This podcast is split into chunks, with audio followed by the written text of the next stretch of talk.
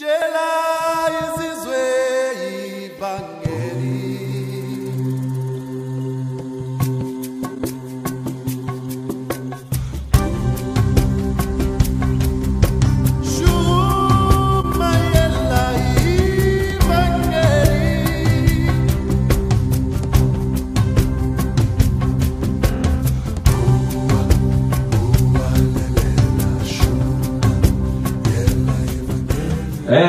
Grazie pace, buonasera a tutti, un abbraccione tutte persone meravigliose dall'altra parte dello schermo, ma non- fra poco ci abbracciamo fisicamente, gloria a Dio. Il 19 settembre si avvicina, ragazzi, è già agosto, quindi il mese prossimo. Pensa che io, io speravo, pregavo per settembre all'inizio dell'anno perché ancora non sapevo, non si sapeva se eh, l'Italia voleva il vaccino o no e io mm, non sarei potuto venire. Ah, e mm, niente, quindi gloria a Dio, a settembre celeste Dio arriviamo. Ma prima di tutto lasciatemi spiegare perché del- il perché del cambiamento de- di programma stasera. Stasera invece di domani sera. Il motivo è che ho degli amici italiani speciali che sono sull'aereo in questo momento, che arrivano domani a trovarmi e resteranno con me fino alla settimana prossima. Per cui niente diretta domani sera, niente diretta domenica sera e niente diretta mercoledì prossimo. Pubblicherò dei video in premiere, ma non sarò in diretta.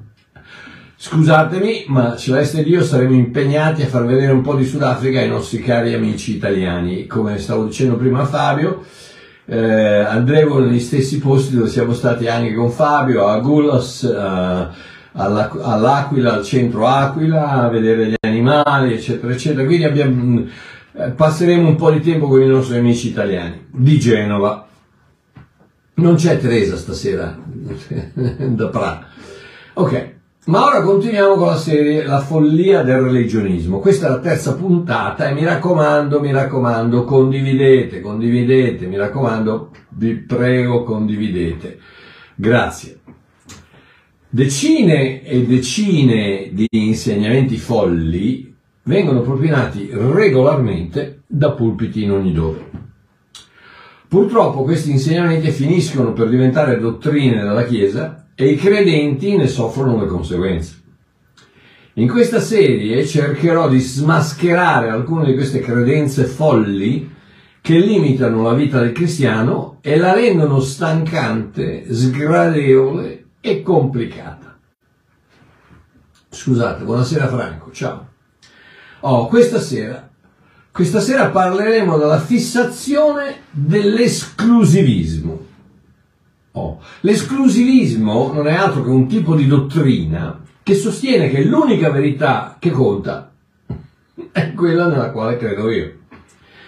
Tante comunità, tutte le denominazioni e probabilmente quasi ogni cristiano pensa di essere l'unico a possedere la verità, solo la verità, nient'altro che la verità e di conseguenza cerca di far entrare il suo Dio nella sua scatoletta per poter dire a tutti di avere ragione. Sbagliato, sbagliato, tragicamente sbagliato.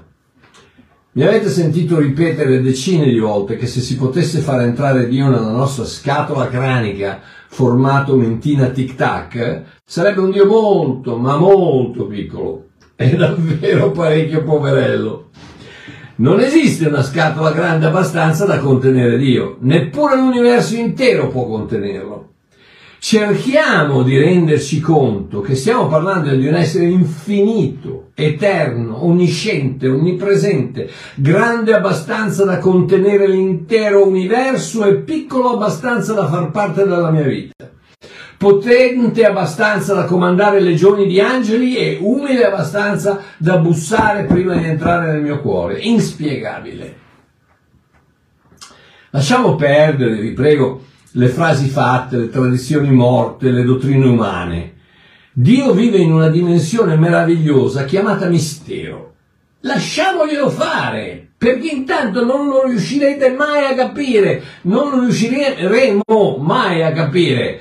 Ehm, non- è- è- va al di là della possibilità di comprensione.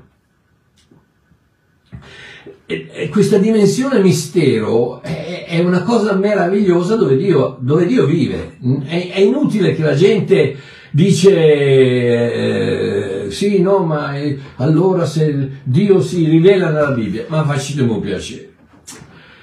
Ma se si se si fosse rivelato nella Bibbia non ci sarebbero 47.000 ehm, denomi- di- di- diverse denominazioni, da quelli che, che spruzzano l'acqua santa, a quelli che vanno in giro vestiti come un albero di Natale, a quelli che vanno in giro vestiti da madre, li chiamano padre, eh, da, da quelli che invece devono avere la, la cravatta perché sennò Gesù, lo Spirito Santo non scende, eh, cose, cose, cose da pazzi. E ognuno ha la verità, ognuno glielo vai a chiedere ti assicuro che ti dirà che eh no, eh, questa è la verità, questa è la verità. Gesù disse in Giovanni 14,6 di essere la sola via al Padre. Si può misurare Gesù Cristo nella sua divinità? Potete pesarlo, potete definirlo, potete contenerlo, potete spiegarlo? No. No. E se qualcuno vi dicesse che può, ricordategli dove vanno a finire i bugiardi nel giorno del giudizio. No, Gesù Cristo è una rivelazione che non finirà mai. La Bibbia ci dice che passeremo l'eternità a scoprire le meravigliose, diversi, i diversi aspetti della grazia di Dio, un'eternità e non finiremo mai di scoprirlo. Mai, l'eternità è lunghetta ragazzi e non, non- non- non- riusciremo mai a scoprire la grandezza, la meravigliosa, l'amore, la grazia, la bellezza di questo Dio meraviglioso che è il nostro Abba Papà. Oh, Gesù Cristo è una rivelazione che non finirà mai, una via tutta da scoprire che non ha né inizio né fine, un treno senza stazioni, un'autostrada senza guardrails, un cielo senza orizzonte, una domanda senza risposta, un mistero senza limiti, un Dio senza spiegazioni. E ti prego, non dirmi, eh no, Dio è così, Dio è cosà. Colui che ha calibrato la terra per essere abbastanza distante dal sole da non dover friggere, ma non troppo distante da poter gelare, non può essere analizzato. Colui che ha gettato fantastiliardi di galassie nell'universo con una parola uscita dalle sue labbra, non può essere definito. Colui che ha creato infiniti tipi di animali, insetti, pesci, uccelli diversi, non può essere interpretato. Colui che ha insegnato all'ape come trovare un fiore a due chilometri di distanza, non può essere spiegato. Colui che ha messo abbastanza succo di vita nel seme di una mela per coprire un intero continente di frutteti da costa a costa, non può essere compreso. Ecco, ed ecco perché stamattina ho postato su Facebook che il religionismo cerca di spiegare l'amore e la grazia di Cristo attraverso le scritture, ma che Gesù Cristo usa il suo amore e la sua grazia per spiegare le scritture. E purtroppo alcune persone non hanno capito quello che volevo dire ed è molto semplice, statemi a sentire, non è difficile. La religione, o quello che io chiamo il religionismo, cerca di spiegare l'amore e la grazia di Cristo attraverso le scritture. In altre parole, filtra l'amore e la grazia di Cristo attraverso la Bibbia. Ma Gesù usa il suo amore la sua grazia per filtrare le scritture, per spiegare le scritture. Quanti, quanti, quanti cristiani dicono cose del tipo non sono io a dirlo, così sta scritto sulla Bibbia. Oppure, questo è quanto la Chiesa insegna, deve essere la dottrina giusta. E qui ragazzi, qui caschiamo nella, nella- nella trappola del cattolico dove ti, ti possono dire che, che- che- che i maialini volano e che i pinguini scavano sottoterra come le, come le, le cose, eh, le talpe, o che, ti- che- che esistono eh, gli unicorni, beh, se lo dice il Papa, eh, eh, eh, ragazzi, se, se, lo dice la Chiesa, lo dice la Chiesa, non c'è, non c'è niente da fare. Cose da pazzi, follia. Follia, ok. O anche c'è una, un'unica verità ed è la mia.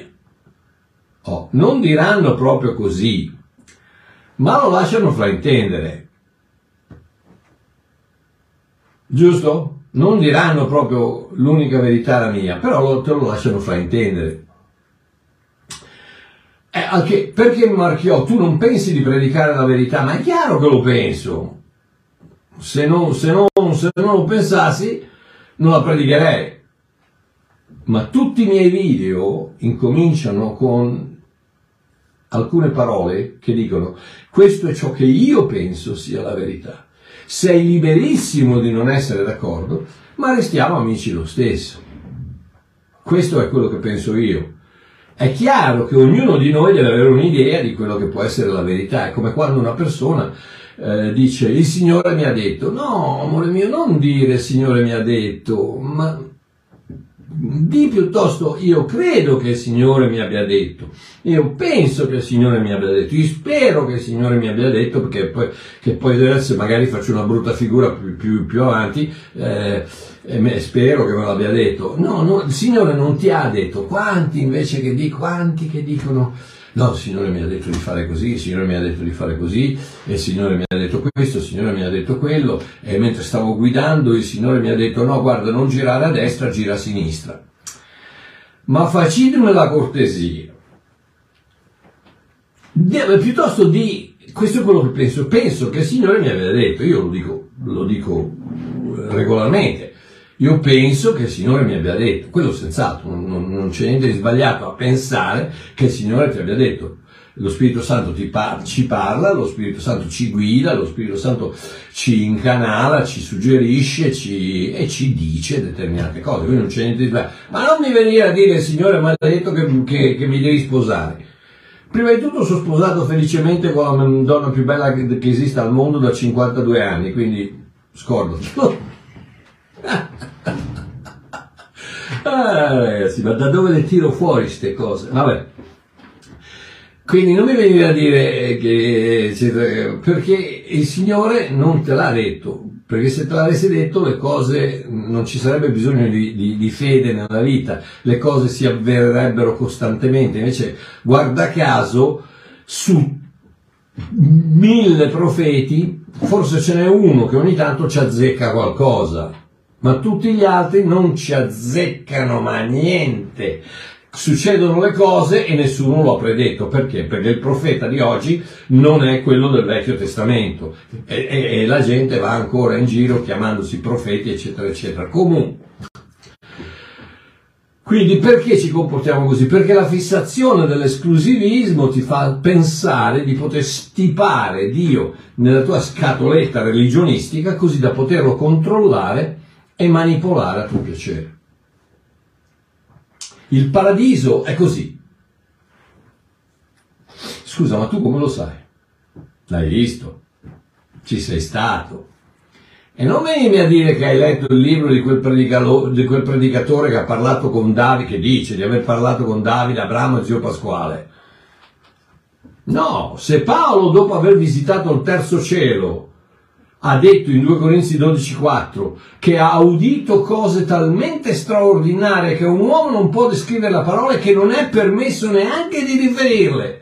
Ma chi ti credi di essere? Ma chi sei? Ma chi sei? Tu a raccontare le storie. Se l'Apostolo Paolo dice non, non, è, non è lecito ripeterle, e io ci credo che l'Apostolo Paolo, 14 anni prima del, della lettera ai Corinzi, è andato nel deserto ha, eh, nel terzo cielo e ha parlato con Cristo, il quale gli ha dato la rivelazione della grazia. Qui, qui ci sono tantissime altri versetti di cui ne parlo, ma, quello, ma non, Paolo non dice eh, io sono andato in cielo e il Signore mi ha detto. No, quello è un, un senso di esclusivismo dove pensi di, di essere tu l'unico, l'unica eh, l'unico raggio nella, nella- nella ruota, come si dice in inglese. ok. Eh, la stessa storia, l'inferno è così. Dante non c'è stato, fidati. Fidati, Dante non c'è stato all'inferno. E chissà, potrebbe forse darsi che non abbiamo capito nulla del vero inferno. Potrebbe essere che il tremendo giudizio di passare l'eternità tra le fiamme, che abbiamo assegnato ad un Dio vendicativo e crudele, che prima ti lascia nascere difettoso e propenso al peccato, e poi ti castiga perché sei fedele alla tua natura, potrebbe darsi che non sia vero. Ma che mostro pensate che Dio sia? Vi rendete conto di a, a che punti siamo arrivati?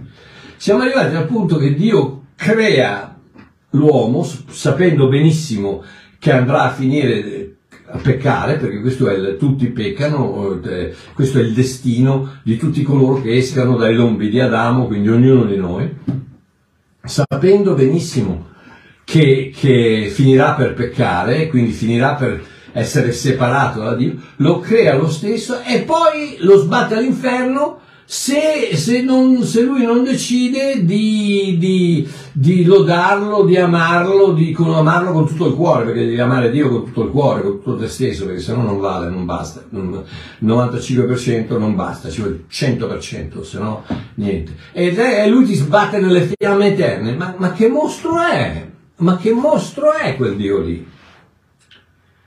Quello che vi è sempre stato presentato da tutti i fissati di esclusivismo che sanno, senza il minimo dubbio, di aver ragione. Proprio come quel piccolo particolare, proprio come quel piccolo particolare all'inizio della, del, eh, alla, fine del, del- del libro di Malachia e all'inizio del- dei Vangeli quel piccolo particolare che dice che questo è l'inizio del Nuovo Testamento. È scritto, vabbè, eh, probabilmente lo vedete alla rovescia, ma ehm, che questo è il Nuovo Testamento. No, no, eh, ma perché è scritto nella Bibbia? E vabbè, cosa vuol dire? Perché è scritto nella Bibbia deve essere, deve essere- vero. Ci è sempre stato detto che il Nuovo Testamento parte da Matteo 1.1, è vero o no? Dalla culla, guai a pensare diversamente. In fondo in fondo è scritto nella vita, nella Bibbia. Esatto, ma solo perché è scritto nella Bibbia non è necessariamente vero. Ah, arrogo, arrogo, ha detto che la Bibbia non è vera. No, no, non ho detto che la Bibbia non è vera. Quello che ho detto è che solo perché sta scritto nella Bibbia non vuol dire che sia necessariamente letteralmente vero. Ho detto che lo spirito della Bibbia è infallibile, ma la lettera della Bibbia no. E se non mi avete sentito bene lo ripeto, lo spirito della Bibbia è infallibile, ma la lettera della Bibbia no. Assolutamente. La scrittura deve essere letta alla luce della grazia e dell'amore di Dio e non viceversa, alt- altrimenti tutto ciò che si produce è una forma di religionismo che distrugge la verità. Un'altra, un'altra de- dei miei post che ho messo e che alcune persone non hanno capito è quello dove dico se non hai una visione chiara, limpida della meravigliosa grazia di Dio, non ti avventurare nella soffitta, nel solaio della tua mente a leggere la Bibbia. E mi hanno detto, come Marchiò, come? Sì, perché se non hai, se non, se non riesci a filtrare la Bibbia attraverso l'amore la grazia di Dio, non ci andare perché vai a finire con una lettera che ti uccide, vai a finire con la religione, vai a finire incatenato, vai a finire legato, vai a finire mm, messed up, vai a finire problemato. oh, prova. Eh, vi ho detto che questo non è l'inizio del Nuovo Testamento, giusto? La, la Bibbia dice questo è il Nuovo Testamento, appena prima di Matteo, di Matteo 1, appena prima di Matteo 1, e no. Come no, Marchio? Eh no. Il, il Nuovo Testamento incomincia dalla croce, dalla morte. Un testamento inizia dalla morte, non dalla nascita. Quindi non inizia dalla culla, inizia dalla croce. Giovanni 19:30, quando Gesù dice tutto è compiuto. Quello è la fine del Vecchio Testamento ed è l'inizio del Nuovo Testamento, del Nuovo Patto, quello che coinvolge noi gentili. Fino a quel momento noi non c'entriamo niente. Gesù ha detto ripetutamente, sono venuto per le pecore perdute della casa di Israele.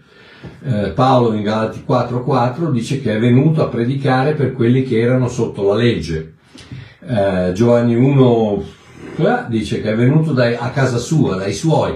Gesù è venuto come un rabbino giudeo a parlare agli ebrei, a parlare ai giudei, fino a quando è andato sulla croce, dopo l'ultima cena, quando ha detto ecco questo è il calice del mio sangue versato per voi. In quel momento il sangue è stato versato, il sacrificio è stato accettato da Dio, eh, l'agnello di Dio ha tolto il peccato dal mondo, pum, i gentili non sono più gentili, non sono più due popoli, ebrei e gentili, ma dei due sono adesso sono uno, in Cristo. In Adamo, in Cristo. Quindi la croce, non la culla, è il punto di avvio del nuovo patto. La lettera agli ebrei chiaramente dice che senza un- la morte del testatore non esiste un testamento. E quindi Ecco, qui vedete che qui già eh, la lettera sbaglia. Ok, Giona 2.1, adesso, adesso lo so che mi attirerò, mi attirerò sassate da, da- da- da tutte le parti, ma eh, ormai ci sono abituato. Ah, Giona 2.1, nessuno viene ingoiato da una balena. Ci resta tre giorni e tre notti e prega dal ventre del cetaceo totalmente conscio e lucido di ciò che sta succedendo. Pensa, pensa un attimino. Qui noi le balene ce l'abbiamo, ci sono adesso nella baia, ci sono le balene. Ne- ne- non- una balena non ti può ingoiare e per tre giorni e tre notti una- tu sei nel ventre della balena. Accendi la candela, la balena dice "Mm, c'è un po' di bruciore di stomaco e tu lì seduto sullo sgabello, quanti ne ho visti di disegnini nel ventre della balena, Jonah seduto sullo sgabello con la candela accesa perché è buio nella pancia della balena fa buio Ehm, e niente prega. Ma siamo impazziti, ma, ma ma veramente, ma, ma veramente ragazzi. Luca 16, do- 24. Nessuno implora Abramo dalle fiamme dell'inferno di far intingere la punta del suo dito nell'acqua e poi mandalo a rinfrescarmi la lingua perché spasimo fra queste fiamme. Siamo arrivati a dei livelli, ragazzi, non- non- per l'eternità il fuoco, e, e qui questo qui chiaramente è, è fisico perché dice metti il dito nell'acqua che mi tocca la lingua e quindi lui è nelle fiamme che sta bruciando e la carne e le ossa non bruciano, niente, rimangono lì, continuano a bruciare e non si sa bene quello che succede, tutti bruciano. Eh. Fermiamoci un momento e usiamo quel mezzo chilo di materia grigia che Dio ci ha messo fra le orecchie. Per un millennio e mezzo la Bibbia non esisteva. Per più di 1500 anni i cristiani non possedevano un libro che parlava dell'amore di Dio, possedevano solo un messaggio che lo dimostrava. Fino alla diffusione della Bibbia in formato stampa nel tardo XIX secolo, i credenti non avevano scritture da usare per portare esclusivismo, confusione, divisione attrito. Avevano un comandamento, uno solo, che non aveva bisogno di essere scritto da nessuna parte per poter essere creduto o obbedito. Amatevi gli uni gli altri. Oggi invece si cita prima Giovanni 1.9 per legittimare il bisogno della confessione continua dei nostri peccati. Si recita Ebrei 10.26 per giustificare la perdita della salvezza se si pecca volontariamente, chiaramente. E si afferma che non tutti quelli che dicono Signore, Signore entreranno nel regno dei cieli per ratificare il fatto che se non vivi una vita all'altezza delle richieste di Dio, finisce all'inferno. Che tristezza, che tristezza. Quanti saranno salvati? Tutti quelli che avranno invocato il nome del Signore Gesù. Ma anche i cattolici. tutti quelli che avranno invocato il nome del Signore Gesù. Ma anche gli omosessuali, tutti quelli che avranno invocato il nome del Signore Gesù. E i mafiosi, tutti quelli che avranno invocato il nome del Signore Gesù. Anche quelli che non riescono a smettere di drogarsi, tutti quelli che avranno invocato il nome del Signore Gesù. Anche quelli che non vivono, non vivono come dovrebbero e non dimostrano di essere credenti con la loro vita. Tutti quelli che avranno invocato il nome del Signore Gesù. Questo è il semplice messaggio di Romani 10:13. Chiunque, voce del verbo chi, chi, chiunque, chiunque avrà invocato il nome del Signore sarà salvato. Questa è la scrittura che deve essere letta attraverso l'amore e la grazia di Dio. Non cercare di usare la scrittura per cancellare qualcosa, ma riceverla. Chiunque avrà, cattolici, chiunque, omosessuali, chiunque avrà, ma quelli che non, chiunque avrà, i mafiosi, chiunque, i drogati, ma chiunque avrà invocato il nome del Signore sarà salvato. E qui in questo momento il cervello vi va in tilt, perché come Marchiò, anche, anche un assassino, un pedofilo, un questo, amore mio, se ha, chiam- se ha invocato il nome del Signore Gesù, la grazia e l'amore di Dio attraverso la scrittura mi dice che sarà salvato. Vuol dire che qualcosa succede dentro quando lui invoca il nome del Signore Gesù che lo, che lo cambia. Perché il momento che lui invoca il nome del Signore Gesù, la Bibbia mi dice, la scrittura mi dice alla luce della, della, della grazia e dell'amore di Dio che diventa perfetto, come suo Padre nei cieli è perfetto. E quindi non può avere, la, un'altra cosa che mi dice la scrittura, eh, eh, colui che crede nel Signore Gesù, che invoca il suo nome, non può peccare. E un giorno, chissà, magari predicherò anche su quello, così tiriamo ancora più delle sassate. Il semplice messaggio di Romani 10:13. Chiunque avrà invocato il nome del Signore sarà salvato. Oh, adesso puoi fare marcia indietro e tornare a sguazzare nella, mer- nella melma dell'esclusivismo del sì, però. Oppure puoi accettare l'acqua fresca di quella meravigliosa realtà che libera Dio dalle catene del religionismo e gli lascia fare quello che vuole che ha sempre voluto, amare, perdonare, salvare. Oh, io ho deciso che non conosco tutto quello che c'è da conoscere nel cristianesimo, ma che quel poco che so mi basta credere in un Dio meravigliosamente innamorato di me, incondizionatamente pieno di grazia verso di me, eternamente pronto a salvare tutti quelli che avranno invocato il nome del Signore Gesù. Un abbraccio, un abbraccione, vi voglio bene, ci sentiamo in diretta dimanche prochain, la domenica prossima, non, non, non, non questa, la domenica prossima. Un abbraccio a tutti quanti, un abbraccione, vi voglio bene, ciao. Grazie di ascoltare, grazie di quelli che fanno le offerte, grazie, grazie, grazie, che Dio vi benedica. A settembre fatevi conoscere, venite, venite a trovarmi, da qualche parte mi potete venire a trovare, venite, venite a dirmi io sono così, così, così, che ogni tanto ti mando i 20 euro, i 30 euro, voglio conoscervi, voglio abbracciarvi, voglio regalarvi un libro, voglio dedicarvi un qualcosa, lasciate, lasciate, lasciate che possa abbracciarvi, vi voglio un bene nell'anima, tutti quanti, che, vo, che, che voi fate offerte o no, non, non ha importanza, sto soltanto cercando di dire che mi piacerebbe incontrare quelli che lo fanno. Ma vi voglio bene a tutti quanti, un abbraccione al Babbo Mario, ci sentiamo domenica prossima.